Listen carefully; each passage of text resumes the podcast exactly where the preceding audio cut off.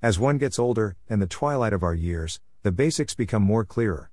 In truth, we who believe and trust in Jesus have but one source, and if ever there was a time to lock onto this realization, it is now. I've learned that my need is much greater than I ever thought.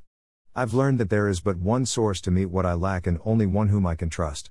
I've learned that in spite of what I have learned, I am still my biggest problem.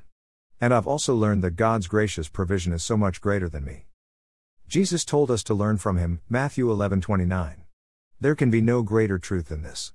Jesus is indeed the way, the truth, and the life, John 14:6.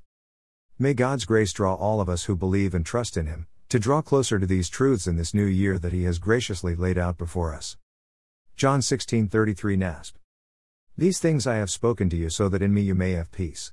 In the world you have tribulation, but take courage, I have overcome the world. Worthy is the Lamb. Blessings.